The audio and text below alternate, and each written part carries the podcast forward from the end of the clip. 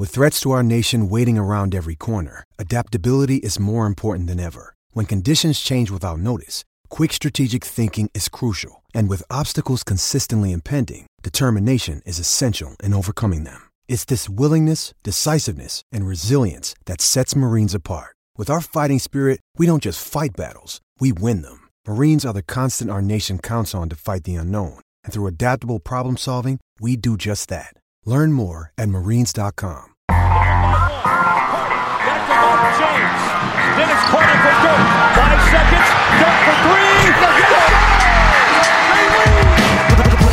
Zaj, nincs egyszer a végén, ha battog a spalding. Minden nap élmény, blokkok és zsákok. Na gyere megmutatom, ez NBA szerelem. Keleten, nyugaton, robban a zaj Nincs egyszer a végén, ha battog a spalding. Minden nap élmény, blokkok és zsákok. Na gyere megmutatom, ez NBA szerelem. Keleten, nyugaton Bye. Jó! Szép jó napot kívánunk mindenkinek, ez itt a Rep City keleten-nyugaton podcast, a mikrofonok mögött Zukály Zoltán és Rédai Gábor. Szia Zoli! Szia Gábor, sziasztok, örülök, hogy itt lehetek. Kedves hallgatók, megyünk tovább a playoff elemzésekben, de most már, ahogy ígértük, egy pár díjat is megnézünk, illetve a sorsolás az még nem most lesz, hanem majd a következő részben. Ugye a Rep City és a Michelin Ness által felajánlott nyeremény vár kisorsolásra patronjaink között júniusban, és szerintem kezdjünk akkor a díjakkal, mert négy ö, darab, hát inkább azt mondom, hogy három díjat, és, ö, és egy ilyen all defensive team, meg all defensive second team ö, díjazást hoztunk mára, és ha már védekezés, akkor szerintem nyugodtan elkezdhetjük a legegyértelműbb díjjal talán az egész mezőnyben, ez pedig az év védőjátékosa. Van-e bármi olyan indok, ami azt mondatja veled, hogy esetleg lehet érvelni amellett, hogy nem Gober az első? Nincs. Igazából voting fatigue, semmi más érv nincs ellen. De ugye a voting fatigue, ami ugye magyar lefordítva, ami be, belefáradtam, hogy arra szavazok, körülírtam, Igen. az meg nem legit érv egyébként sem, szóval nincsen. Tehát csak azért ne adjuk oda Rudinak, mert már odaadtuk neki többször, amikor tök egyértelműen a liga legnagyobb impact bíró védekező játékosa. Ráadásul ugye érveltünk amellett, hogy oké, okay, nézzük meg, mi lesz a play de ez nem egy play díj, hanem, hanem az évvédője díjat az alapszakaszért osztják ki. Lehet, hogy úgy alakul majd, hogy, hogy Simons és mondjuk vagy Jannis azzal esetleg érvet szerez magának, hogy sokoldalú védekezést tudnak bemutatni több típusú játékoson majd a playoffon keresztül, és nyilván amelyik nyer a végén, ha valamelyikük nyer bajnoki címet például, az, az persze valamilyen szinten felerősíteni az ő védekező impactjukat, míg, míg lehet, hogy Gober ugye nem fog nyerni, de Gober a jelenlegi tudásunk szerint valószínűleg egy playoffra kevés domináns playoff csapatban játszhat, de ugye ezt sem tudjuk még egyértelműen. Lehet, hogy ez is megdől majd, és ha mondjuk ez is megdőlne, akkor meg nyilván még annyi kérdés sem maradna, mint, mint amennyi most. Igen, csak És- egy, egy gyors statisztika a Goberről. Azt gondolom, hogy az összes öm, advanstat közül, ami egy mutatóba próbálja összefoglalni a player impactet, vagyis a játékos ráhatását a meccsre, a védekezésben egyértelműen a Raptort keressük, az, az talán a legjobb. És főleg azért, mert ugye kifejezetten ők a, a játékosok védekezésénél csináltak módosításokat a plusz-minusz mutatóban, most ezt nagyon egyszerűen fogalmaztam. Rudy Gobernek ez a Raptor mutatója, ez plusz 8,4, a második helyezett Clint Capellának plusz 5,4. Majdnem duplázza a második helyezettet Impactben. E, Ez felfoghatatlan. Tehát ez, ez, egy olyan, ez egy olyan durva védekező szezon volt Gobertől, és hogyha megnézitek, akkor tavaly gyakorlatilag annak köszönhetően is nem kapta meg Gober ezt a díjat, mert a Jazz tavalyi védekezése visszaesett a, a Liga Elitből. És most szinte Gober egyedül visszaemelte őket ebbe a bizonyos elitbe, szóval és mind csapat szinten, mind on-off mutatók szintjén, mind advanstatok szintjén dominálta ezt a kategóriát. Én azt gondolom, hogy a szemteszt is Gobert mondatja, de hogyha kicsit mélyebben belemászunk a dolgokba, akkor itt abszolút nem volt kérdés. Nálad ki lenne a második, harmadik, talán idáig még elmehetünk. Igen, ugye Szemi átküldte nekem a, a tippjeimet, úgyhogy gyorsan megnyitom. Ugye volt egy ilyen tippelős játékuk. A második talán Ben Simmons lett. Elég sokat néztem idén a, a Sixers-t, nagyon-nagyon tetszett a, a játékuk, és úgy, úgy általában több olyan játékosok is vannak, akit nagyon-nagyon kedvelek, ugye Jojo nyilván az egyik, a másik pedig ugye Seth Curry, de harris is egyébként nagyon-nagyon kedvelem a Bobival kötött barátsága miatt. Nagyon-nagyon humoros, és, és ugye egyébként szerintem jó embernek tűnik. Játékosként is egyébként tök látványos, ugye én szeretem a jump shootereket, és emiatt ugye sokat láttam Ben Simmons, nagyon-nagyon sok oldalú. Ráadásul a, a ligában most jelenleg talán az egyetlen olyan igazi Luka Stapper, akinek eddig szinte mindig voltak sikerei a szlovén ellen, úgyhogy emiatt is mondom őt a második helyre. Mm. És akkor a hármas? A harmadik pedig ugye Draymond Green, aki véleményem szerint, és valószínűleg nem csak az én véleményem, hanem mindenki a Warriors idén meglepően jó védekezésének volt a motorja, és ugye ő maga is korábbi győztes, nyilván a reputáció is ott van, és, és úgymond neki ez egy ilyen visszatérő szezon volt az elitvédők közé, mert az elmúlt egy-két évben valljuk be azért nem volt feltétlenül ott az effort, illetve nem is volt ott feltétlenül az egészség sem. Idén nagyon jó volt a védő oldalon, majd, hogy nem a, a, a legjobbját idézte, védekezésben talán abszolút, támadásban volt nyilván sokkal gyengébb, mint a legjobb peak Draymond, a 26-27 éves Draymond. Nálam Draymond konkrétan második lett, tehát megelőzte Ben simmons is, és pont azt szeretném kiemelni, hogy amikor Draymond pályán volt, akkor a, vagy bocsánat, nem volt pályán, akkor a Warriors rendszeresen kapott 140 pontokat, és így is végül ezt a csapatot behozta top 5-be védekezésbe Draymond, majdnem azt mondanám, hogy egyedül a hátán. Tehát ez egy olyan irgalmatlanul nagy teljesítmény így védekezésben, hogy eh, nem tudtam azt nem azt mondani, hogy, hogy igen, ő volt az, aki még így kiemelkedett, mert Ben Simmons se az advanstatokban nem emelkedik ki, tehát nincsen top 20-ban sehol körülbelül védekező mutatóban, sem pedig a csapatában nem emelkedik ki. Nagyon-nagyon jó védő, de voltak még vele kiváló védők, elég Embiidre és Tybőre gondolni, és ezért nem tudom azt mondani, hogy nem Draymond Green futotta a nagyobb védekező szezont kettőjük közül. Úgyhogy nálam ö, fordított a sorrend, sőt, én komolyan megfontoltam azt, hogy Simons a top 3-ba se rakom be. Annak ellenére, hogy mindaz, amit elmondtál róla, az igaz, és a szemteszt az, az nagyon durván felé billenteni a mérleget mondjuk Ludortal szemben, akit, akit én majd nagyon szeretnék kiemelni, és be is került az All Defensive First Team-embe. De végül is rá is mehetünk erre. Én azt hiszem, hogy ott Gober, Green, és Simons helye, mondjuk, hogy Simons az irányítója ennek a csapatnak, nem lehet kérdés, de hogy kettes-hármas posztra kitraksz be, az azért igen, én Antetokumpót és Ludortot raktam be, és Antetokumpot nem annyira kell magyarázni, ha bár ugye ezt mondtuk még az első értékeléseinknél, hogy az első másfél hónapban, hogy védekezésben nem annyira kezdte jól a szezont, de aztán, aztán azért ne, nem akármilyen védekező szezont hozott le, de őt se szerették egyébként annyira az advanstatok, mint amennyire sokoldalú védő, és egyáltalán nyilván a, a wingvédőket, akik tényleg alapvetően kint védekeznek, azokat a játékosokat kevésbé is szeretik az advanstatok, ez tény. Ludort például a Raptor mutatóban ennek ellenére lett kilencedik védekezésben, és még egy dolog, hogy gondoljunk már bele, hogy Ludort majdnem végigjátszotta ezt a szezont, még akkor is játszott, amikor a Thunder már teljesen darabokra esett, és már mindenkit kiültettek rajta kívül, aki le tudta ütni a kosárlabdát. Ez a Ludort így lett kilencedik, és egyébként rendszeresen mindig, szinte kivétel nélkül az ellenfél legjobb játékosát fogta, óriási impactja volt a csapatra, és amíg az Oklahoma City Thunder hát nem azt mondom, hogy versenyben volt, de amíg értékelhető volt, addig nem a támadása miatt volt, mert nagyon szépen járatták a labdát, ezt többször kiemeltük, akkor is 29-ek voltak. Védekezésben viszont középmezőny eleje volt ez OKC, ami így utólag teljesen hihetetlennek hangzik, és ebben óriási elévőhetetlen szerepe volt Ludortnak, úgyhogy nekem ezt díjaznom kellett, szerintem nála nem volt jobb wing def- klasszikus wing defender. Tulajdonképpen azt mondanám, hogy, hogy, hogy lehet, hogy, hogy Simons elé is lehetne helyezni az én standardjaim szerint, ezért került őbe, és Antetokumpo pedig azért, mert a szezon második felében védekezésben megmutatta azt, hogy egytől ötig képes bárkit fogni, és egytől ötig tud impactet is hozzárakni, mert ugye a palánk alatt is nagyon jól védekezik, és kint a periméteren is, úgyhogy nekem ez lesz így a az All Defensive első csapatom, nálad van-e bármi változás ebben? Van, ugye én kettőt is csináltam, nagyon egyszerűek, ugye az NBA idén nagyon intelligens módon egyébként ezt a, bevezette ezt a positional flexibility-t azzal, hogy, hogy több játékos több posztra is jelölt, és ez nem csak ugye a first, illetve az All NBA tímekre, de a védekező ötösökre is igaz.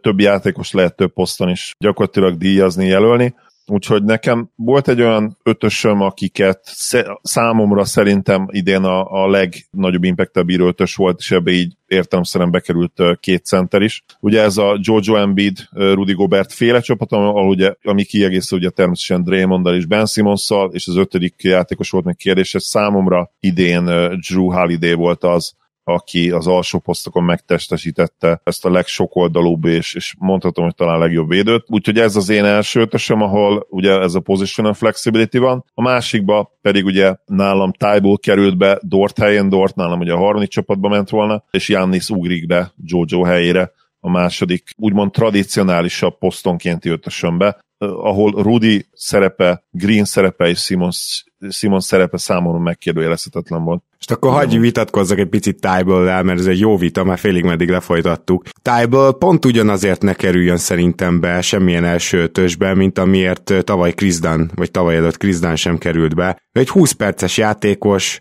nagyon szeretik az advanstatok, ahogy Kriszdánt is szerették az advanstatok, és oké, okay, jó védő, 20 perc alatt volt messze nem a legjobb védője a saját csapatának, mert Embiid és Simons is jobb védő volt nála szerintem idén, egy abból jól védekező csapatban, és, és 20 perces impacttel. Szerintem, amit Dortról elmondtam, az ennél jóval értékesebb.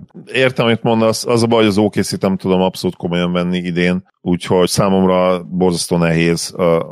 Ha lett volna egy év újonc esélyesük, rá talán tudtam volna normálisan nyugodt szíve szavazni, de, de semmi más díjra nem tudom elképzelni, hogy, hogy ők játékost jelöljenek. Értető okokból szerintem ezt nem is kell magyarázni, amit az OKC idén csinált, az ugye leg- legendás tankoló szezon lesz, és így fogunk rá emlékezni. Igen, és a díjazásainknál is keleten nyugaton díjakba gyaníthatóan meg fog jelenni. Jó, végül is megértem, te csapat, csapatet bünteted. Még, még egy dolog, hogy mennyit gondolkoztál ezen, a, hogy Gober mellett, hogyha egy másik center teszel be, akkor, akkor az Embiid legyen, mert ott viszont azért nagyon nagy verseny volt, és én bevallom őszintén, hogy Clint Capellát és Miles Turner-t lehet, hogy előbb raktam volna be, mint Jojo Embiidet, de ez egyáltalán nem Embiidnek a szidása akar lenni, aki fantasztikus védekező évet is hozott, és, és talán a legjobb 2 évet hozta ebben az évben az egész mezőnyben. Ugyanakkor azt gondolom, hogy főleg Capellánál, de Turnernél is tudnánk amellett érvelni, hogy szigorúan a védekezésben többet jelentett most idén a csapatának, mint, mint Embiid a Filinek. Igen, de szerintem ez a szerepek miatt is volt, ugye Embiidre egészen hihetetlen teher hárult támadásban, valószínűleg először karrierje során, mert ilyen usage szerintem még soha nem dolgozott, vagy, vagy lehet, hogy a usage nem volt annyira magas, de ugye hatékonyságban legalábbis egyértelműen szintet lépett, és emiatt a, a game planning ellene az is sokkal körültekintőbb volt, mint, mint eddig bármikor, és így sem tudta gyakorlatilag senki megállítani őt az alapszakaszban. És amikor pedig olyan volt a matchup, vagy, vagy tényleg fel kellett lépni védőként, akkor szerintem az az Embiid képességekben, összességében jobb védő, mint, mint Capella vagy Turner, de, de az oké, okay, ezt adom, hogy, hogy konzisztenciába, még egyszer mondom, szerintem a szerepek miatt is valószínűleg a másik két srác jobban oda tette magát az ő saját képességeikhez mérten, mint, mint Embiid. Sajnálatos mellékzönge egyébként, ha már róla beszélünk, hogy megint basszus jött egy sérülés most a play Én nagyon-nagyon remélem, hogy nem lesz komoly, ja. mert, mert Embiid nélkül nyilván teljesen esélytelen a, a Sixers, nem feltétlenül a Wizards elleni párharcra gondolok természetesen, hanem a, a bajnoki reményekre. Igen, én csak még meg akarom említeni, van pár, említsük meg valószínűleg valahol a második tímembe bekerült volna játékos, te már említettél ugye kettőt, az egyik Matisse Stable a másik pedig ugye maga Embiid, de szeretném megemlíteni az idei védekezése miatt. Alex caruso nálam nagyon közel volt, Drew Holiday, igen, említetted, szintén ők voltak talán a két klasszikus irányító méretből a, a legjobbak, OG Enenubit, aki sajnos keveset játszott, de a Raptors védekezése ég és föld volt, és egyébként az advanstatok is szerették, és igazából én szívesen megemlítem a kicsit visszaesőket is, mert annak ellenére kicsit visszaestek, még Anthony Davis és Paul George is szerintem nagyon jó védekező évet hozott, úgyhogy csak, csak így említés szintjén, ja igen, és Jakob Pöltült, aki, akit megint csak egy kicsit igazából azzal, azért büntettünk, mert nem tud támadásban eleget pályán lenni, tehát ez a tájból jelenség, de Jakob Pöltül minden advan körülbelül top 5 volt védekezésben idén.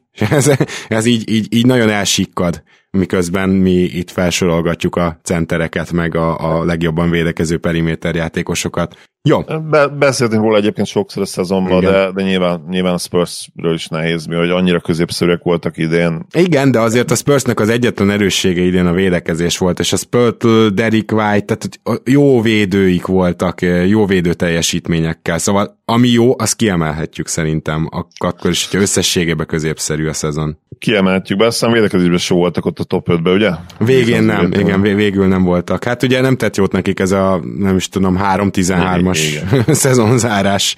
Általában nem szokott jót tenni, igen, egy ilyen szezonzárás. Yep. Jó, ö, még annyit, hogy Bemadebajót rengeteget emlegetik az évvédője ö, poszt körül is. Azért Bemadebajó értem, hogy reng, rendkívül sokoldalú védő, és tisztába vagyok vele, hogy tényleg meg lehetne itt említeni, de egyébként impactre lehet, hogy egy kicsit mondjuk a hitnek az idén talán gyengébb védekezése is ez befolyásolta meg, akik körülötte vannak. Impactre nem hozott túl nagyot. Például most a Raptornál 43 amivel még nem lenne olyan nagy baj, Rashun Holmes megelőzi, Rashun Holmesot lehet, hogy az évvédője díjra kéne jelölnünk amúgy csak ezért a 41. helyéért, mert a elképesztően szarul védekező Kingsből, hogy valaki ide kerüljön, az gyakorlatilag egy olyan bravúr, ami önmagában így ö, tényleg kiemelést ér. Ja, az igazság, hogy Bam visszaesett védekezésben, és én ezt is annak, nyilván a, a sok problémának tudom be egyrésztről, ugye sok sérülés, a, a Covid problémák, azt hiszem Bam át is esett gyakorlatilag a betegségen, ha, ha nem csal az emlékezetem, és, és nála is azért próbálkoztak egy nagyobb szerep kiépítésével támadásban,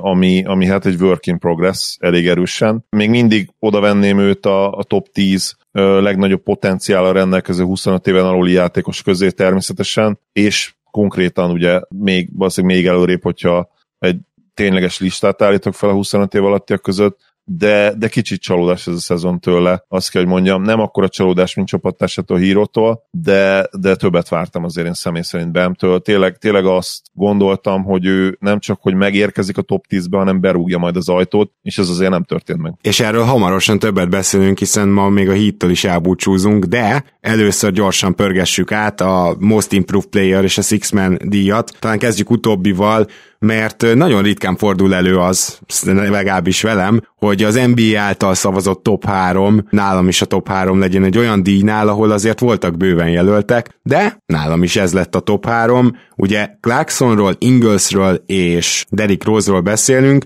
szerintem megérdemelten ők a három legjobb hatodik ember, és annyi változás van csak, hogy nálam végül Ingles lett a, a díjazott, és nem Clarkson. Én nagyon értem clarkson mert ő a klasszik hatodik ember, és Ingles statisztikáit az is felhúzta, hogy nyilván itt a végén, amikor sérülések voltak, Ingles kezdett, és Clarkson maradt a padon, és azért kezdőként egészen fantasztikus asszisztokat hozott például Ingles, konkrétan tripla-dupla közeli meccsekről beszélünk, de nem ő az első olyan játékos, akit úgy díjaznánk, most én tényleg csak feltételes módban, mert ugye végül nem ő kapta meg, hanem Clarkson, nem ő az első olyan játékos, akit úgy díjaznánk, hogy azért kezdett is a szezon egy részében, és szerintem Ingles összességében nagyon, nagyobb impactet, jobb játékot hozott be a padról, mint Clarkson, főleg az irányításával, főleg a 48%-os triplázásával. Fontosabb része volt a jazznek, a padról is, és tulajdonképpen erről kell, hogy szóljon ez a díj, nem arról, hogy kidobta a több pontot, legalábbis, hogyha, hogyha nem a régi beidegződéseket próbáljuk elővenni, úgyhogy nálam Ingles nyert, de a top 3 teljesen egyetértek. Nálam is Ingles nyert. Ugye Szemi tipjátékában mivel az volt a cél, hogy konkrétan eltaláljam, és minél több pontom legyen. Ugye Clarkson raktam az első helyre, Rossz a másodikra, és a harmadikra, de egyébként nálam se nyert volna Clarkson pont, pont ebből kiindulva, vagy ugyanúgy gondolom, hogy, hogy ugye Ingles értékesebb, és egyébként a személyjátékánál még egyszer Derek Rose raktam a második helyre. Azt gondoltam, hogy ő több szavazatot fog kapni, viszont ha jól, ha jól tudom, végül Rose harmadik lett, és Ingles lett a második. Így van, szóval, így van. Hát ezt még nem találtam el, de, de ha én szavazhatnék, és most nyilván a mi listánkról van szó, amit én szeretnék látni, és amit a legfelrebbnek gondolnék, akkor, akkor nálam is Ingles az első egyértelműen. Derek Rose-nak a, az újjá születését én nagyon élvezem egyébként. play is egészen jól játszik, annak ellenére, hogy a csapata egy, egy háromra áll. Nem rajta múlik tényleg, de összességében azért egy Joe Ingles annyival sokoldalúbb, játékot mutat be, szerintem alul értéket védő, és tá, ha, ha nem is feltétlenül alul értéket védő, ezen talán lehet vitatkozni, abban szinte teljesen biztos vagyok, hogy alul értéket támadó játékos, tehát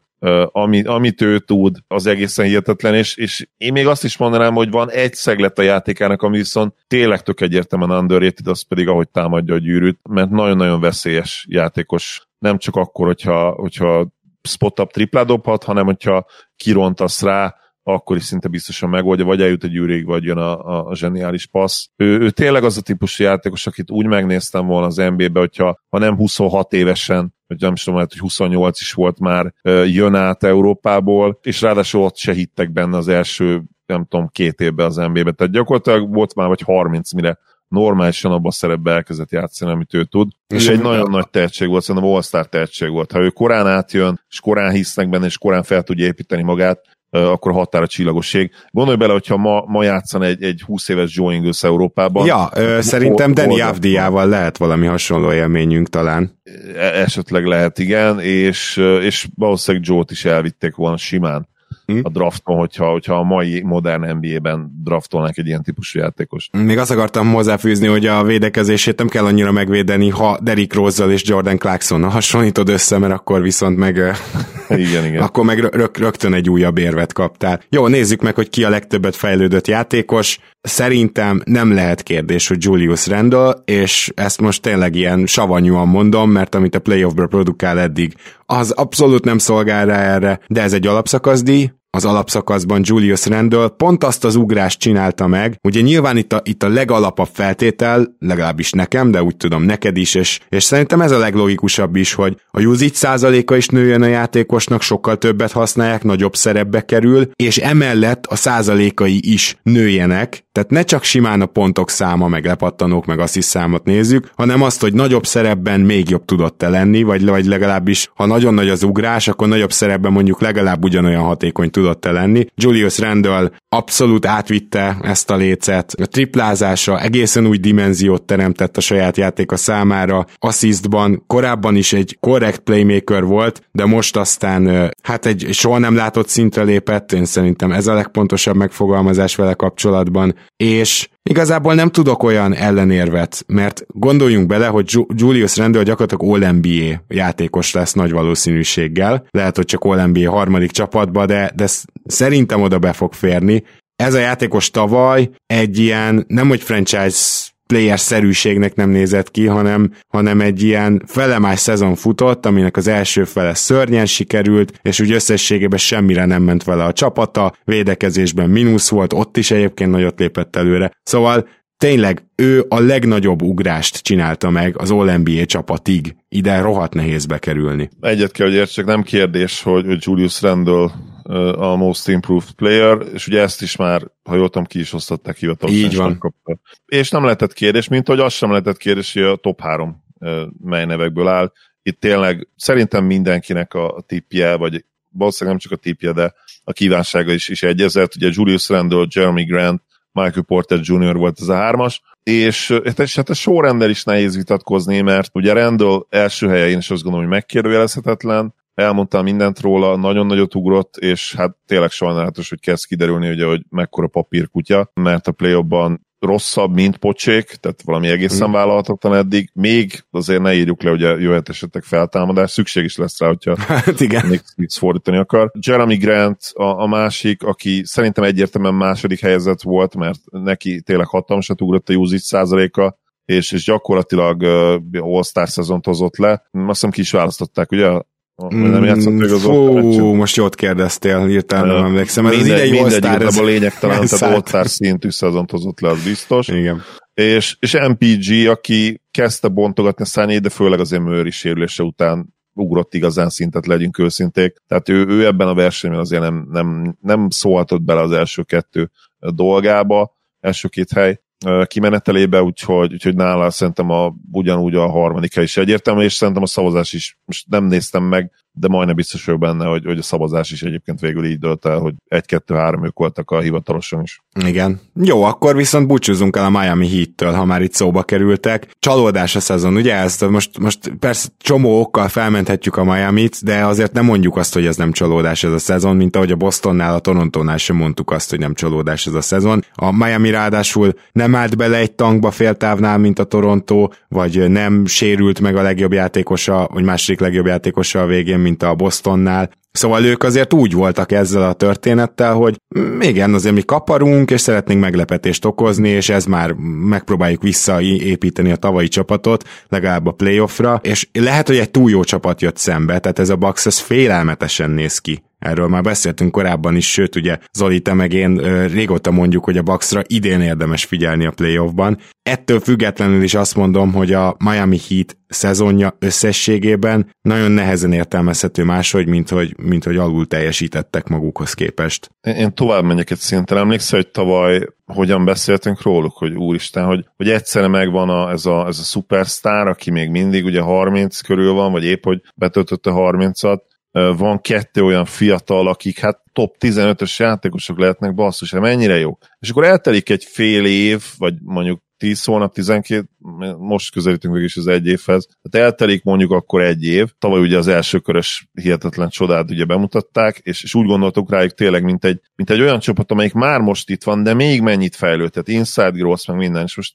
most meg nem tudok nem pánikolni, hogyha, hogyha hit szurkol lennék, nem tudnék nem pánikolni, mert Tyler Hero olyan szintű sophomore slumpot mutatott be, hogy ez nem is slump, hanem nem tudom, leesett tényleg a szakadékba. A Stanley uh, kupa díjunknak nem nagyon van más ekkora esélye Nem nagyon van más ekkora esélye, igen. Uh, hirtelen nem tudjuk azt se, hogy ő kezdő lehet-e az NBA-ben egy normális csapatban. Mert nem tudjuk. Tehát most, ha, a szívedre tennéd a kezed, azt mondanád, hogy tutira ne. kezdő lesz egy jó playoff csapatban? Hát sőt, hát pont, pont a legfontosabb, hogy ebben a szezonban, a szezon elején megpróbálták őt irányítónak használni, és nyilván neki ilyen irányba el kell majd mennie valamennyire. Tehát azért nem maradhat egy ilyen Grayson ellen, egy jobb Grayson ellen szerepében, aki triplákat dob, és néha napján le tudja ütni a labdát, hanem hogyha ő fejlődni akar, hát a védekezés az a leges legjobb esetben is közepesig mehet fel ezekkel az adottságokkal, de akkor, akkor viszont meg kellene nézni azt, hogy ő tud-e valamennyire irányítani, és megnézték, és nem tudott. Igen. A másik pillére ugye ennek az egész épületnek, ami most roskadozik, Bam Adebayo. Ahogy mondtam, nem, hogy nem rúgta be az ajtót, de, de ő is kicsit csalódás. Nagyon-nagyon örülnék nyilván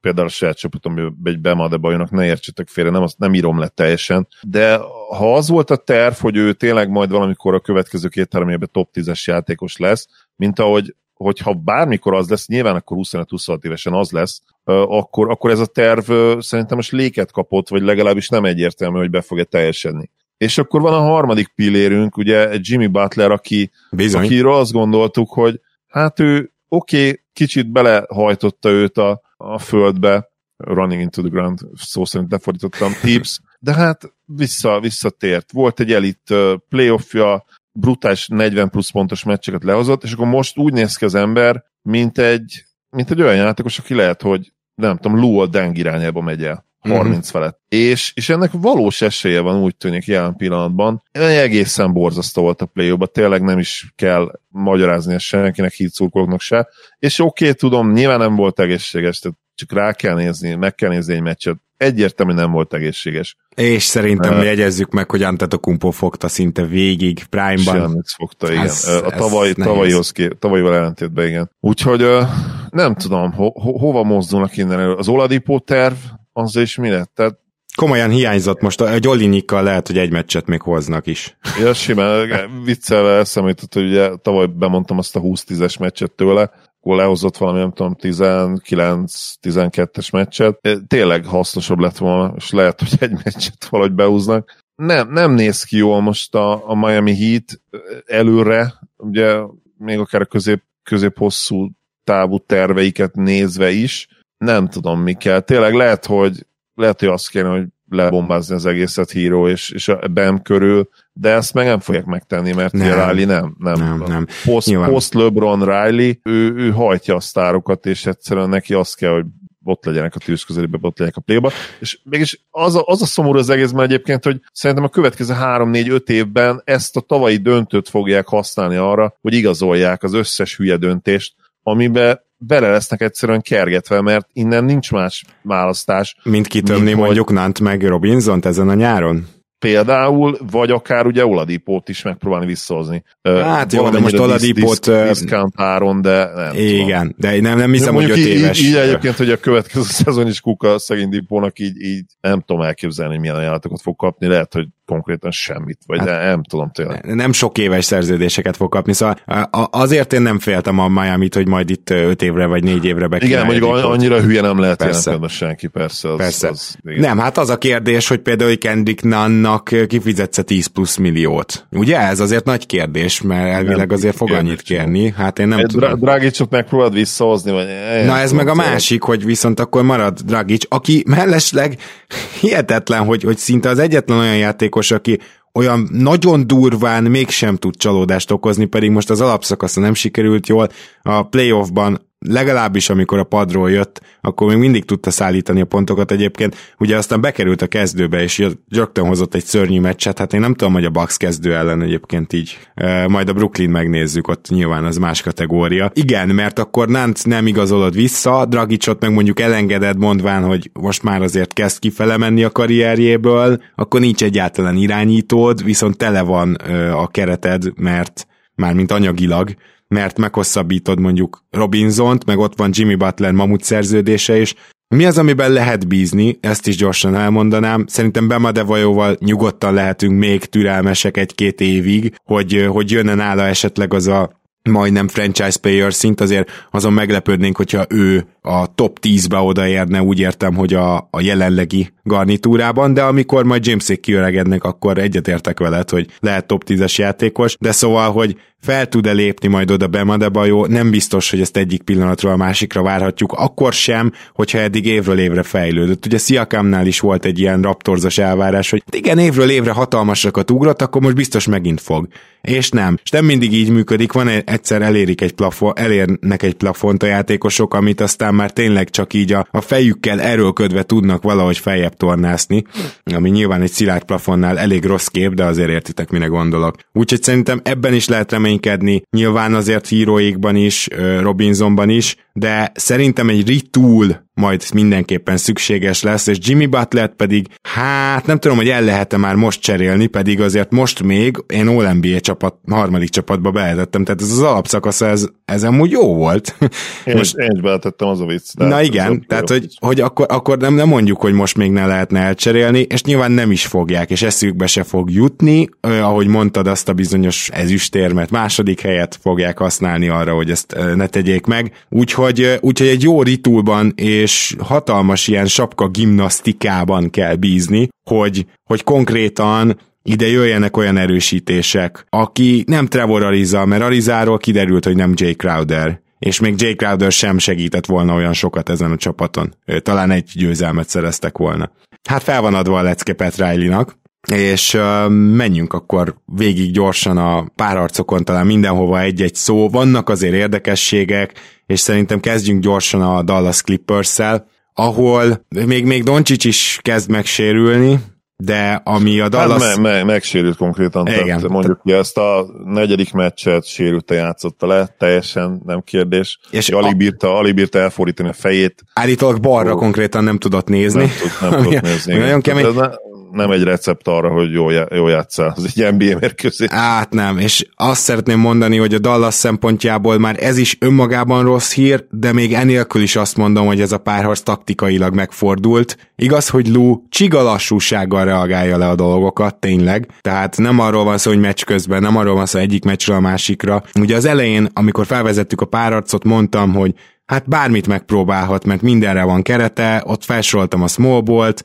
ehhez is nagyon későn jutott el a, a mismatcheknek a megtámadása, hogy kicsit egyegyezzenek, ez is körülbelül a második meccs második felétől kezdődött el, de, de leginkább a harmadik meccstől, tehát nagyon lassan reagált Lou, de amint elkezdett reagálni, azért működött ez az egész történet a Clippersnek, és ez a amúgy hihetetlennek tűnő fordítás, hogy hazai pályán 0-2-re állnak, utána fordítanak, mert a Dallas egy pillanatig sem tudta ezt a Clippers-t igazán levédekezni. Se az első meccsen, se a második meccsen, harmadik, negyedikről nem is beszélve, és lehetett tudni, hogyha megoldják a saját problémáikat, akkor akkor meg tudják fordítani ezt a párharcot. Te is ezért mondtad, hogy nem dölt még el, és, és ez be is következett. Tehát én úgy gondolom, hogy taktikailag is megfordult a párharc, úgymond kiismerte a Dallas a Clippers csak lassabban, és szerintem ez egyértelműen az egyzőjüknek köszönhető, és innen Luka sérülésével meg pláne nem lepődne meg senki, hogyha akkora fordítás lenne, hogy konkrétan nem nyerne már meccset a Mavericks. Ne, abszolút benne van a levegőben sajnos, tehát, sőt, hát nem csak azon nem lepődnénk meg, hogyha nem nyerne meccset a Mavericks, hanem lehet, hogy innen az is meglepő lenne, hogyha lenne még szoros mérkőzés a párharcban.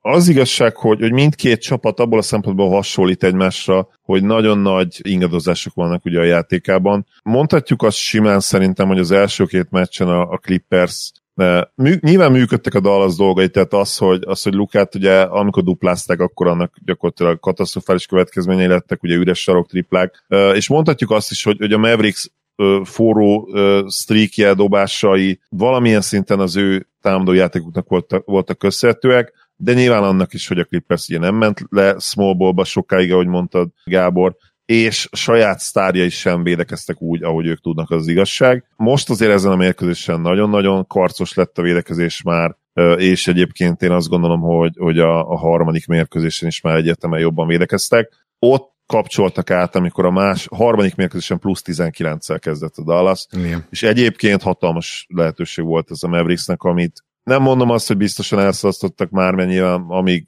kettő-kettő van, addig van esély, egy mérkőzést szoktak mondani, valahogy be lehet húzni akár hogy az NBA-ben, de azt várjuk, hogy, hogy igen, hogy kijöjjön a, az egyébként tök egyértelmű talent különbség, ugye nyilvánvalóan sokkal tehetségesebb és sokkal mélyebb csapat a, a Clippers, még akkor is, hogyha lehet, hogy a legjobb játékos jelenleg ugye a Mavericksnél van, de így sérülten ez se fog már kijönni jó eséllyel. Amire viszont szintén rávilágít egyébként ez a párharc, az, az, hogy a Clippers mentálisan mennyire fura csapat még, Aha. és lehet, hogy nekik egyébként ez kellett pont hogy pofán verje őket a párharc elején a Mavericks, ugye mind a két idegenbeli meccset ellopja, utána mínusz 19, na és onnan valami lehet, hogy bekapcsolt, és, és könnyen lehet, hogyha most ezt a párharcot nagyon simán behúzzák, akkor ez egy olyan valami lesz, ami, ami kitart nekik majd a playoff hátralévő részében. Én nem akarom ezt most meg kijelenteni, nyilván megvárom a következő két-három, remélem, hogy három mérkőzést, de attól függően, hogy mit fog csinálni Clippers, én lehet, hogy elég erősen elkezdem őket majd úgymond megvenni, mint esélyest.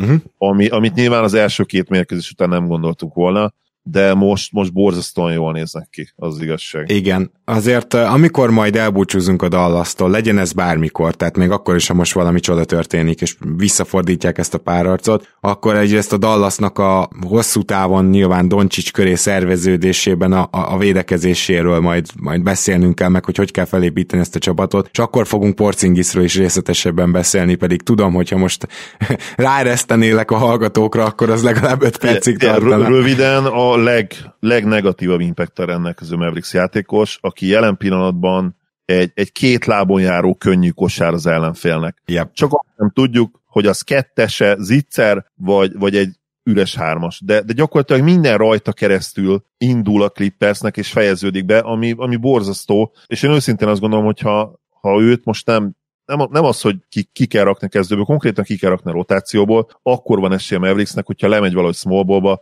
és és, és Kleber a center, igen. Igen, tehát akkora mínusz jelen pillanatban képi, és ezt nagyon fáj kimondani, mert nekem ő, ő tényleg a kedvenc játékosom volt sokáig, de, de valószínűleg egyébként ennek fizikai okai vannak, tehát ő egyszerűen ezzel a súlya már egy, a mai NBA-ben egy hihetetlen defensive liability, és nem tudod egyszerűen úgy és már a dobásblokkolások se jönnek, tehát... Ja, az a durva, hogy most már rim protection amikor, sincs amikor, meg. Amikor betörtek mellette, annyira jól tudta legrosszabb esetben zavarni a dobást, most meg olyan könnyen elhagyják, olyan könnyen átverik egy, egy ütemcsellel, hogy, hogy teljes mértékben lemarad ezekről az ő 7-6-os wingspan Tehát egyszerűen rossz nézni, hogy milyen játékossá vált ugye képi, és, és egyébként az a szomorú, hogy ez már az alapszakaszban is így volt. Tehát ránéz a számára 28-57%-os TS-sel, azt mondod, hogy hát ez nem is, nem is olyan rossz, nem is olyan rossz második opció, de, de igazából meg a védő oldalon hatalmas nulla lett az ember. Sajnos ez, ez a tényállás, nem tudom máshogy Igen, hát mert, mert nem is kell, és ezt majd lehet, hogy még ennél is jobban kibontjuk. Viszont nyergeljünk át egy másik olyan párharcra, ami érdekes és kettő-kettőre áll. Én gyakorlatilag megkockáztatom, hogy egy 5 percet láttuk ezt a két csapatot teljesen egészségesen, amíg Chris Paul válla meg nem sérült, és jó, mondhatjuk, hogy most a negyedik meccsre Chris Paul ismét hasonlított önmagára, már nagyon jól nézett ki, tehát ez a graduális javulás, amit vizionáltunk, ez igen, ez, ez megtörtént, de hát KCP ezen a meccsen már nem is kezdett, és aztán még Davis is lesérült, szóval most meg a másik oldalról jönnek a sérülések. Érdekes, hogy annak ellenére, hogy kettő-kettő, és lehet, hogy ez egy tök szoros lesz a végére, annak ellenére már most kicsit sír a szívem azért, hogy nem láthattuk a full erővel egymásnak eső lakers és suns mert az az így nem akármilyen ütközet lett volna, viszont ezt nyilván az ember félreteszi, és megpróbál azzal foglalkozni, ami van, a sérülések is nyilvánvalóan a playoff részei, ha bár idén guztustalanul sok van belőlük, úgyhogy, úgyhogy persze nem, nem kívánja ezt az ember. Hát ennek a párharcnak a fordulatai is egészen elképesztőek, mert a Chris Paul nélküli Suns ugye nem tudott támadni egyáltalán, és ezt beszéltük is, aztán a KCP nélküli Lakers meg egyszer csak védekezni alig tudott, és aztán a Davis nélküli Lakers meg már se védekezni, se támadni. Hát most éppen, most éppen arra fele megy ez a párharc, hogy a Sunsnak lesz ez 4-2, de aztán ki tudja, hogy Davis meg KCP mennyire tud és milyen formában visszatérni. Nem túl biztatóak a hírek egyébként ez ügyben. Én, én nem tudom elképzelni azt, hogy, hogy KCP és Davis nélkül két meccset tudjon nyerni a Lakers. Azt, hogy egyet valahogy megnyer még, azt igen, és nyilván, hogyha most a következőt sikerülne, akkor, akkor azért a nyomás a Sanson lenne, mert onnan azért benne lehet esetleg egy nagy LeBron mérkőzés, amivel mm. ugye le tudja zárni a páracot. Tudjuk, hogy ő elimination meccseken mekkora egy, egy monster. Csak de, az, az de, a baj, hogy én az egy meccset sem ö, bírom elképzelni. Én, Tehát én azt sem. a szenáriót. Én sem. Pont ezt írtam most a egy posztba, hogy nem írhatjuk le LeBron soha abból a szempontból sem, Nyilván egy konzisztens játékos még mindig, és még mindig top 5 a ligában, azt hiszem ebben mindenki egyetért, amikor Persze, egészséges. De az nem az ő kritikája, hogy gyakorlatilag a második és harmadik legjobb játékos kiesik a csapatából, és akkor utána a bajban vannak. Tehát... Persze, és, és ez a LeBron már nyilvánvalóan azért nem a Cavaliers LeBron, vagy a, vagy a Heat LeBron, aki egy elimination meccsen berak egy 50 pontot, de úgy 50 pontot, hogy mellette lesz 18 lepattanot, meg kioszt 13 asszisztot, meg mit tudom, 3 stealt, 4 blokkot, tehát, tehát ez a, tényleg ez a, ez a tornádó, ami, ami a pálya minden szegletén rombolást végez, és ugye jó értelemben saját csapata szempontjából. Nem úgy, mint a képi tornádó, aki, aki ugye saját, más, saját házát borítja le, igen, saját csapatát károsztatja. Szóval most oké, okay, Lakers fanok hallgatják, most akkor leírjuk lebron Hát valamilyen szinten lehet, hogy igen, és nyilván a Gábor sem tenné fel rá a, a házát, kutyáját, barátnőjét, hogy nem fog LeBron egy ilyen meccset lehozni. Egyszerűen arról van szó, hogy jelen pillanatban sokkal valószínűtlenebbnek látjuk azt, hogy, hogy le tudja hozni, mint azt, hogy nem. És fő, főleg azért is, mert sem KCP, sem Davis sérülése nem olyannak tűnik, mint amiből egy pillanat alatt egészségesen vissza lehet jönni. És Davis ö, jelentőséget nem kell magyaráznom, főleg a második-harmadik meccsen látottak alapján. Azért ő volt az, aki a palánk alatti dominanciát ö, mégiscsak meg tudta erősíteni, hiába, hogy Aiton amúgy ö, marha jól játszik. De hát ez is különbség azért egy Aiton és egy Davis között, hogy Davis magának is tud helyzetet teremteni, sokkal jobb passzoló és jobb triplázó, mint Aiton. Aiton azért úgy játszik jól, hogy neki meg kell teremteni a helyzetet, ő még másokból játszik jól, ez egyáltalán nem Aiton kritikája most félreértés ne essék. Davisnek támadásban is és védekezésben is úgymond nagyon is önálló impactja van és önálló ráhatása a meccsre, de KCP-t is szeretném kiemelni. Szóval itt az egyetlen olyan játékos gyakorlatilag a Lakersnél a két sztáron kívül, akire azt tudom mondani, hogy olyan igazi two játékos mert Caruso azért inkább egy védekező játékos. Gasol a mostani jó teljesítménye ellenére inkább védekező. Drummond inkább semmilyen. Kuzma, te jó ég. Én nem tudom, hogy most mennyire örülnek ezután a playoff széria után a Lakersnél a hosszabbításának, de, de ez egészen tragédia, amit művel. Szóval KCP az, aki gyakorlatilag a legjobb perimétervédőjük, vagy Caruso-val karöltve a legjobb perimétervédőjük, de cserébe támadásban be tudja dobni a triplát, és le is tudja ütni a labdát. Nem mondanám azért másodlagos labdakezelőnek, az túlzás, nem egy nagy playmaker, de azért nem egy Danny Green, akit ugye, ha izé, lezavarsz a tripla vonalról, akkor gyakorlatilag kirúgja a labdát, mert szerencsétlen megpróbál betörni. KCP is nagyon fontos és ezért, ezért nem látom azt, hogy most a Lakers mit tudna tenni. Mi a helyzet? A Denver és a Portland párharcával. Azt a hullámzást, azt így... Azt így... Nehéz követni, igen. Hát nem uh, tudsz mit csinálni vele. Egy, egy valami nagyon, nagyon okosat fogok mondani. Na. Aki, aki megnyeri a mai meccset, az szerintem megnyeri a párharcot. De ugye tudjuk, hogy ez esetek 80%-ában kell így szokott lenni kettő-kettő után, hogy aki megnyeri az ötödik mérkőzést, az általában megnyeri a párharcot. Ez az a... ötödik meccses vízdom. Igen. Ennél már csak egy jobban tudod a hetedik meccses vízdom, hogy aki, ma, aki azt megnyeri, az tovább jut, szinte garantált, ha csak nem diszkvalifikálják a valamiért. És a, a Nuggets megmutatta azt is, hogy miért becsültük alá őket párharc előtt, és megmutatta azt is már kétszer, hogy miért nem becsültük alá őket. És erre rakjál pontot, mert tényleg nem, nem úgy van, amitől ugye sokan féltek, hogy, hogyha a Blazers backcourtja nagyon jól játszik, akkor mindegy, mit csinál a Nuggets. Egyszerűen ugye túl sok a sérültjük a, a, abban a talán legfontosabb csapatrészben, ma már nyilván egy Nuggetsnél inkább jó a legfontosabb csapatrész egy szemében, de, de ugye nem gondoltuk azt, hogy ugye mi, mi van jelen pillanatban a, a Nuggets öt legjobb játékosából három hiányzik, akik közül ráadásul mindhárman kezdők lennének, ha, ha minden igaz, legalábbis ugye egy ponton mind a hárman kezdtek, és talán az volt a legjobb idei Nuggets ötös, amiben Dozier is ott, Dozier is ott volt. És Barton is, igen. És Barton is, igen. Szóval az, az a nehéz helyzet, és, és itt ugye mondjuk kicsit meglepő volt egyébként Jokic, magához képest én azt mondom borzasztó meccse, hogy, hogy most megtudtuk azt tényleg, hogyha ő nem tud ez a, ez a hub lenni, ahogy ugye kint mondani szokták Szilszemi, tehát minden rajta folyik keresztül, és, és pontokat is tud dobni, és ha a Blazers úgy dönt a gameplanben, hogy oké, okay, levesszük a többieket, akkor, akkor 80%-os TS-se bedob 6, 36 pontot, de most, most abszolút nem jött ez se, nagyon, neki nagyon egyszerű, könnyű dobásokat hagyott ki, és, és a Blazers gyakorlatilag dominálni tudott, de ne, itt nem érzem azt feltétlenül, mint a Clippers párharcban, hogy akkor most megvan egy válaszunk, és Ja, ja, tehát tud, ne, nem volt ilyen stratégiai nagy fordulat Igen. gyakorlatilag, hanem... Egyszerűen, egyszerűen nagyon gyenge Nuggets teljesítmény volt a negyedik mérkőzés, egy nagyon jó harmadik, harmadik mérkőzéses Nuggets teljesítmény után. Úgyhogy tényleg minden visszamegy most, a, most Denverbe, és, és nyilván azt várom, hogy Jokic sokkal jobban játszon, de azt várom, hogy Lillard is sokkal jobban játszon, mert neki is pocsék volt érdekes módon sima Blazers győzelem ellenére a, a negyedik mérkőzéssel. Ez azért viszont és... egy értékes dolog. Tehát ha, ha valamiben a Portland bízhat, akkor az az, hogy ők úgy tudták megverni az egyébként tényleg pocsékó játszó Denvert, hogy Lillard nem kellett hozzá. Szerintem ez nagy dolog, mert a Denver viszont nem tudja úgy megverni a Portlandet, hogy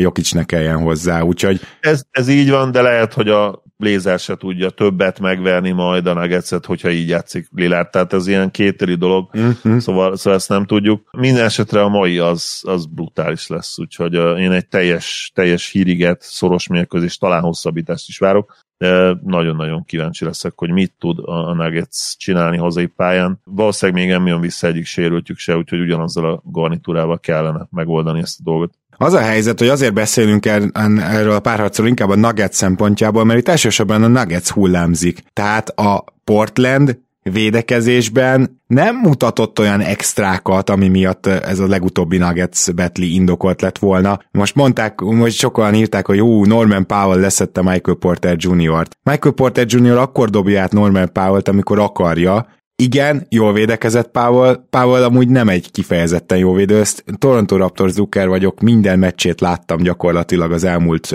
hat évből, higgyétek el nekem, hogy nem olyan jó védő. Nem arról van szó, hogy ő leszette, Michael Porter Jr. gyakorlatilag nem tudom, teleszart nadrággal ment ki, és nem Powell-től félt, hanem, hanem mint hogyha ennek a meccsnek a súlya, vagy, vagy nem tudom, nem jöttek be az első dobások. Védekezésben is sokat fejlődött Michael Porter Jr., de azért még, még ott ugye nem, nem azért van pályán, maradjunk ennyiben, és például Ian Betley nem engedhető meg ennél a hiányos Nuggetsnél, mint amit ő produkált. Összességében a Denver az, aki hullámzik, a Denver támadójátéka is hullámzik, a, a védekezésük már, ezt mondtam az előző podcastban, és nagyjából beállította azt, hogy mennyit fog dobni a Portland. A meccsek azon múlnak, hogy ezt túldobja a Denver vagy nem. És éppen ezért szerintem lehetetlen jósolni ebben a párharcban. Én most nem mernék egy fillért se feltenni semmilyen lehetséges eredményre. Én sem, én sem, én sem. A Blazers van annyira szörnyű védekezésben, hogy tud annyira szörnyű lenni, hogy hogy ne lehessen csak amiatt rájuk fogadni, mert hogy jelen pillanatban mélyebbek és tehetségesebbek, ami egyébként nyilván igaz. E, ez így megy a kukába, ha, ha legalább lenne egy közepesen stabil védekezésük, akkor, akkor azért egyértelműen őket tartanám minden esélyeseknek, így szerintem ez egy ilyen, tényleg ilyen pénzfeldobás típusú párharc,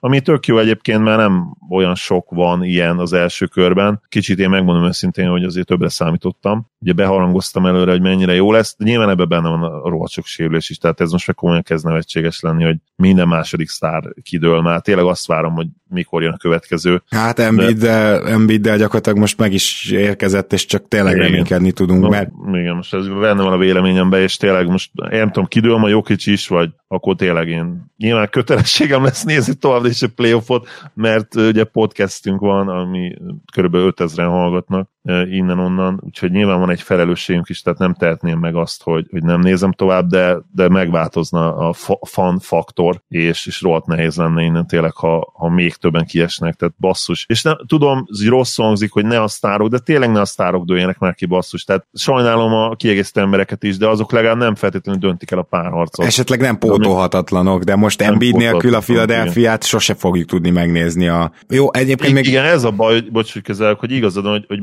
megnézni se tudjuk, hogy mi lett volna. Tehát, hogy Igen. gyakorlatilag a teljes, teljes élvezet faktort kiveszi a párharcból. Most ha összejön egy Bucks, de még akár egy, egy Nets, Nets Philly lesz a második körben, ugye? Jó esélye. Nem, Nets Bucks. Ja, bocs, Nets Bucks, igen, és ugye Philly. Hát most Atlanta, Atlanta. Most Atlanta, igen. igen. Tehát őszintén szerintem, ha nem játszik Embiid a Hawks ellen, szerintem az Atlanta ellen se lenne sok a, a Sixersnek. Igen, igen, tehát ott aztán Embiid tényleg a non plus ultrája annak a csapatnak, az majdnem, majdnem ahogy Jokic a Denverhez, majdnem úgy viszony, viszonyulnak ők is a, egymáshoz. Na jó, mindegy, ne fessük az ördögöt arra, remélhetőleg nem arra tartunk, de, de na, nagyon nem, nem jók ezek a fejlemények, tényleg így a, szúr, a szurkolót is kicsit így kiölik az emberből. Hát egyébként mindent elmondasz, hogy az Embiid megsérül, és azt a meccset a Washington ellen, ami szerintem azért az idei playoff leggyengébb csapatának tűnt eddig. Nem tudom, hogy egyetértesz ki, Kimagaslóan persze. Igen, nem vagyis, kérdez. hogy lealacsonyodóan.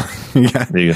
E, Igen. Tehát, hogy, hogy az, az meg konkrétan nyert egy meccset a Washington a semmiből és ezzel a párharccal nem is akarok foglalkozni, remélem, hogy majd ha az eméri eredmények kijön, akkor jó hírek jönnek ki Embiiddel kapcsolatban, és igazából a másik egy nyolc párharcba is, hogyha bármit hozzá akarsz fűzni, tedd meg, de én csak annyit mondanék, hogy az első meccs zicserét kihasználta a Grizzlies, és most a negyedik meccs volt olyan, aminél úgy érezhették, hogy ez reális lett volna megnyerni, Továbbra is fantasztikusan játszik a Grizzlies, de továbbra sem tudja levédeni switching nélkül a jazz és ebbe belehalnak. Tehát ne, nagyon nehéz ezt mondani, hogy a legjobb játékosodat Valancsunaszt nem annyira tud, tarthatod a pályán egy ilyen ellenféllel szemben, mert van olyan ellenfél, akivel igen, itt nem, és, és nem tudnak máshoz nyúlni, úgyhogy ebbe bele fognak halni, pedig pedig imádom nézni a rájátszásba a jazz ellen a Grizzlies, sőt, jazz drukkerek mondták nekem, hogy abszolút jól nézni a Grizzlies-t, és, és, és tényleg ilyen majdnem, hogy szurkolóvá válnak, úgyhogy nagyon sok örömet fog okozni szerintem ez a csapat még nekünk Grizzlies drukkereknek, de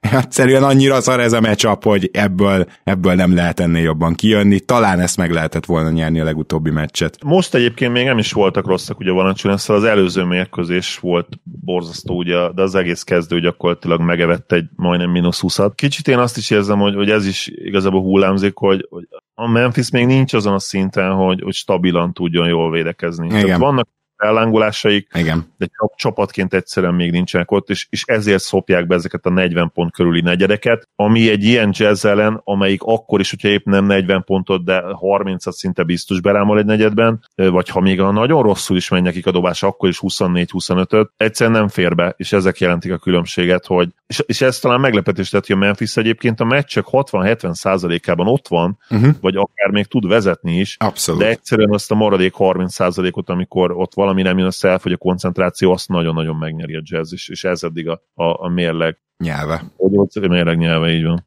Igen, de ezt szerintem tökéletesen összefoglaltad, viszont a, van egy olyan három egyes párharc, amit még talán így befejezésként muszáj érintenünk, mert bár te ugye azt jósoltad, hogy az Atlanta jut tovább, de talán, talán ez így összességében neked is meglepetés, hogy a New York ilyen szinten képtelen támadni.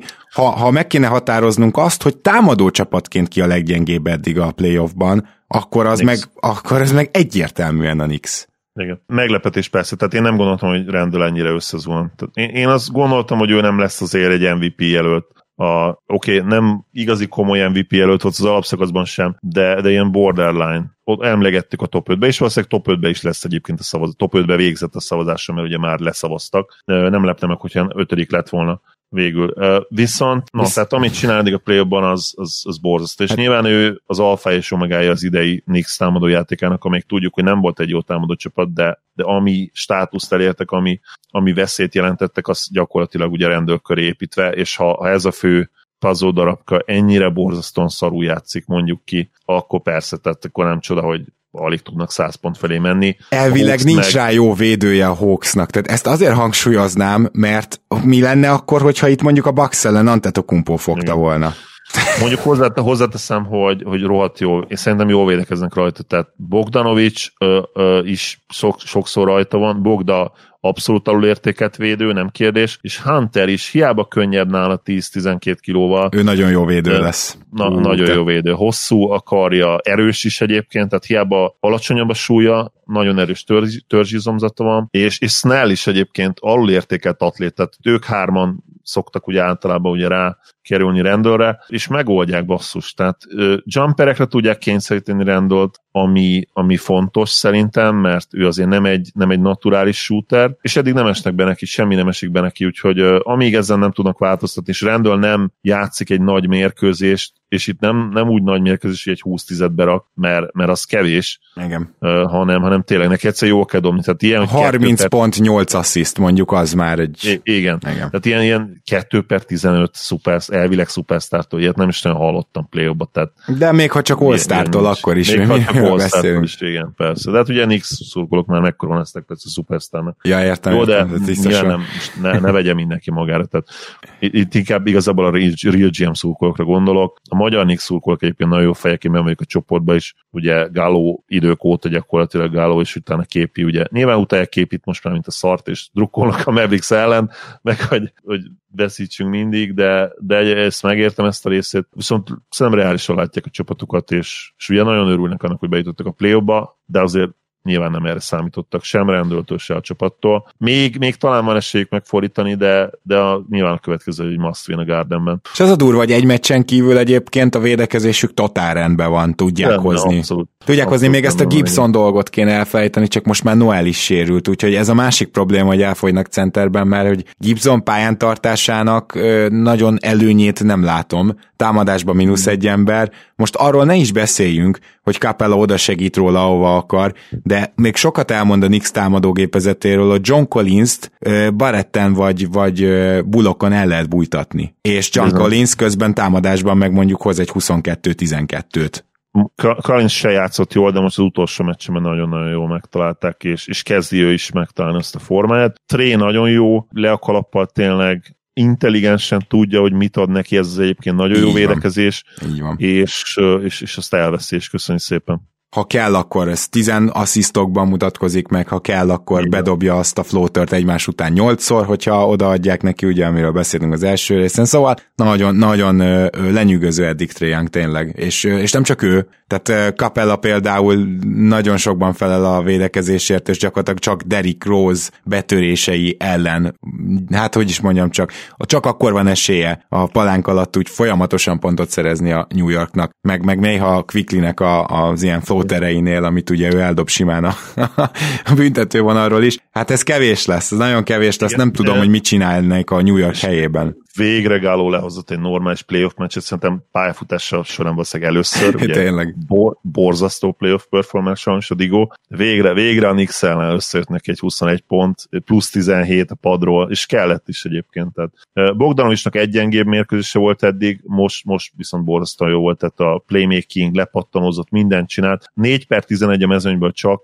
de a legjobb meccse volt szerintem eddig ebbe a párharcban. Most ez, ugye nem véletlenül lett plusz 29-es gyakorlatilag, ma, ma messze a leg, legjobb plusz minusz mutatója a csapatból. Nagyon kíváncsi leszek, hogy mit tud csinálni a, a Gardenben a Knicks, mert szerintem viszonylag lelazulva játszott majd a Hawks, és, és nem lepne meg, hogyha egy szoros meccsen meg is csinálnak a négy egyet. Akkor még csak két szót szeretnék a Boston párharcáról szólni a Nets ellen Az a helyzet, hogy a Boston támadásán múlik az, hogy szoros-e a meccs vagy nem, és a Boston szarul támadott eddig három, vagy négyből háromszor, most már Kemba is megsérült, az is fájt nekik, és egyszerűen az látszik, hogy a Netszet csak egy bizonyos fokig lehet lassítani, ennél jóval jobban le lehet, mint ahogy ez a hiányos Boston tudja, de csak egy bizonyos fokig meg fogják dobni a 110 pontot bárkinek, hogyha, hogyha a három sztárból kettő már ö, jó formában van.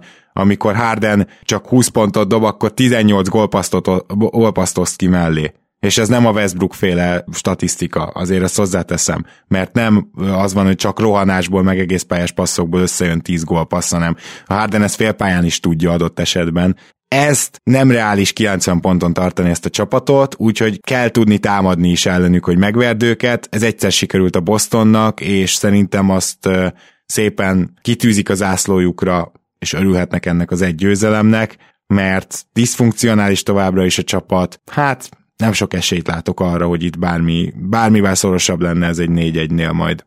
Egyetértek maximálisan, válveregetés magamnak, ugye Térum 50 pontos meccse jött, ezt ez kell tényleg innen. Tehát akkor tud meccset nyerni igazából a Celtics, ha... De akkor ha, többiek ha is egyébként jól dobtak, tehát ezt tegyük jól, hozzá. jól dobtak, hmm. persze, de, de ugye nélkül azért nyilván nem jut volna össze. Abszolút nem, persze. A Netszet nem nagyon tudjuk lemérni most még, én úgy gondolom. Nem érzem annyira, nyilván kell egy Bucks elleni párharc, ott meg hát vagy, vagy eldől, mert kiesel, vagy tovább jutsz, és akkor meg, akkor meg valószínűleg te is beállsz majd a sorba, hogy, hogy ők nyernek idén, nem? Ha oh, az, az, szerintem az előrehozott döntő jön. Én, Na, ezt, én, én idáig már, mennék, hogy a Bucks Nets az, az arra, hogy szerinted nyerhet a Nets? Mert ugye eddig kategorikusan kijelentetett, hogy nem nagyon. Azért ugye, mert én azt gondoltam, hogy akár a Bucks, akár a Philly jön szembe, ő megverik. Na most, már mint hogy megverik őket. Most is azt gondolom, hogy a Bucks fog tovább jutni, de hogyha tovább ja, de mennek... Úgy a... gondoltad, hogy ha már egy döntőbe bejutnak, ott már lenne esélyük. Ja, Igen, illetve, illetve azt szeretném kiemelni, hogy ha a Buckson tovább jutnak, ami szerintem jelenleg a legerősebb csapatnak néz ki az NBA-ben, Egyetlen, akkor egyértelmű, hogy meg kell, hogy boruljon az, amit mondtam. Tehát most nem fogok körömszakadtáig ragaszkodni ahhoz, Aha Világos. Tehát a logikád az, hogy ha, ha ők ki tudják venni a bucks akkor kiderült, hogy, hogy alulértékelted őket, mint Egy, Egyértelmű, igen, mert egy, hogy a Bucks meg... Ezzel is, igen. igen. Ennyire magasra értékelem a bucks ebbe az is benne van. Abszolút egyetértek. Viszont akkor egy nagyon röviden talán lezárásként beszéljünk már erről az Irving lábtörlőnek használja a Celtics címert, mert ez Szóval tudjátok jól, és Zoliról is, és akkor még a vendégeink nagy részéről nem is beszéltem, hogy nem, nem egy Irving rajongó podcast vagyunk, ezt szerintem így összességében is mondhatjuk. Ez az egyik leggusztustalanabb, legfájóbb, tehát rossz volt nézni, hogy ilyen megtörténhet. Ez, ez milyen egy kicsinyes szarbosszú, te jó ég, és tudjátok, hogy mennyire nem szeretek az ilyenekkel foglalkozni, meg, meg nekem, én leszarom, hogy George miért nevezi el magát playoff P-nek, és ezen százezrek meg milliók kiakadnak, én meg teljes mértékben leszarom, de ez a lábtörlés, na ez, ez az ilyen nagyon-nagyon rossz irányú tiszteletlenség. Ez az a kategória, ami igazából nem megengedhető, hogyha kosárkultúrát akarunk építeni. Most ez nagyon hülye hangzik, mert ez csak Magyarországon ö, hangzana normálisan, odakint meg már régesség megvan ez a kosárkultúra. Mindenesetre szerintem az egész kosárlabda sportba és az NBA-be is beletörölte Irving a lábát, engem nagyon felbosszantott. Engem is, ha, ha valaki az léve, hogy nem biztos, hogy direkt volt, ezt én most le, lesöpröm ezt az érvet, de tök egyértelmű, hogy direkt volt. És egyébként ebben nem fog belemenni, de, de hogyha Irving, Irvingről tudtok pár dolgot a hátteréről, akkor lehet, hogy az se véletlen, hogy miért pont ezt a logót, és nem azért, mert az, egyint segítek, hogy nem azért, mert a Celtics logója, olvassatok utána. Kyrie Irvingről meg az a véleményem, hogy, hogy pszichológiai problémái vannak, nem kérdés. Uh-huh. Terápiára szorulna. Szerintem és ezt így most ugye karosszékemből diagnosztizálom, narcisztikus személyiségzavara van, tök egyértelműek a jelek, és ha valaki elővenni azt, hogy egyébként jótékonykodik, igen, egy csomót jótékonykodik valóban, azt is a státuszára használja, illetve arra, hogy az ő üzenetét és ugye afroamerikaiakkal kapcsolatos nézeteit. Nézeteit terjesztett. Tehát csak ilyen, csak ilyen típusú jótékonysági akciókba rakja bele a pénzét. Szerintem ezt is azért csinálja, hogy, hogy utána jól érezhesse magát. Tehát ilyen típusú embernek gondolom őt. És ezt külön kell választanunk Kyrie Irvingtől a játékostól, aki egy végtelenül ö, látványos minden idők egyik leglátványosabb játékosa. Aki idén és... ráadásul még nálam is All NBA csapatba került, ami Igen, elképzelhetitek milyen nehéz volt. És hála Istennek egyébként, és szerintem ez korfüggő is, én ezt olyan szinten meg tudom tenni, és külön tudom választani a, a seggfejtől a játékost, hogy, hogy én nem tudok egyszerűen a, a, a Nets ellen drukkolni, és abszolút nem bánnám, a bajnokok lennének, és ugyanezt meg tudom tenni Hardennél is, és, és egyszerűen nekem ez show, az, hogy láthatok három ilyen játékost egyszerre játszani, és, és beraknak 100 plusz pontot, mint ahogy most tették. Tehát ilyet nem látsz máshol, nem látsz másik csapatban. Én értem, hogy sokaknál megöli a, a paritást, de szerintem azért itt még nem lehet ráfogni, hogy, hogy oké, okay, már bajnokok, és, és már bajnokok. Persze, messze vagyunk és, még és attól. szerintem utólag se lehet azt mondani, hogy ha megnyerték, akkor azért nyerték meg, mert összeálltak. De persze, hogy tudjuk, hogy Kédit megint el fogják temetni ezért, és gyakorlatilag a casual szurkolók, vagy nem is csak a casual szurkolók, de lehet, hogy a szakírok nagy rész is azt fogja mondani, hogy hát ez a bajnok cím nem ér semmit. Gyakorlatilag, mint ahogy a kettő a nem ér semmit. Mármint, uh, bocsánat, most KD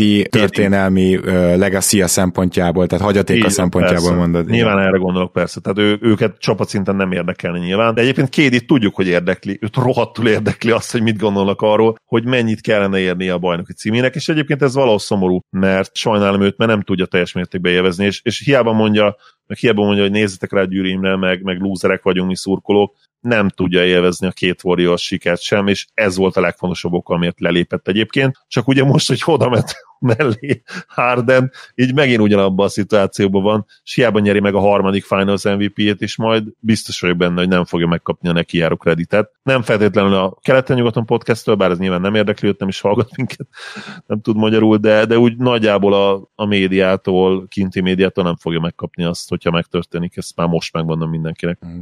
Meg azt is, hogy ő szívesen hallgatná szerintem, a tudna róla, hogy van keleten-nyugaton podcast, mert uh, itt mi uh, ilyen Durant hate-be például sosem mentünk át. Nem pont, igen. pont ezért is, mert, mert külön kell választani a játékost és az embert uh, egy bizonyos szintig. Azért Irvingnél ez már nekem uh, elképesztően komoly nehézségeket okoz, igen.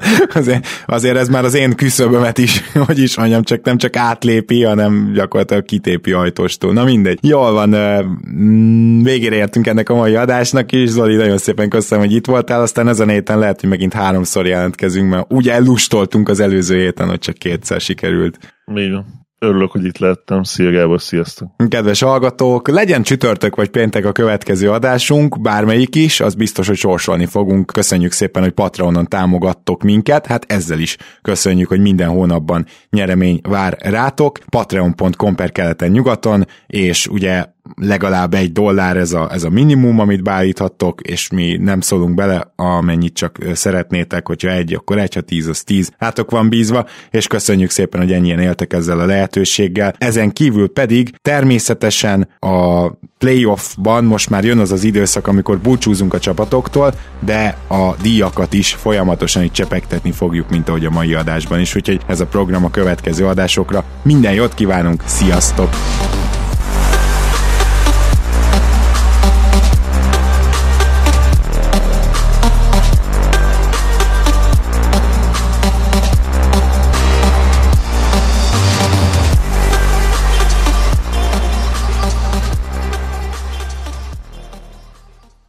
Ha más podcastekre is kíváncsi vagy, hallgassd meg a Béton műsor ajánlóját.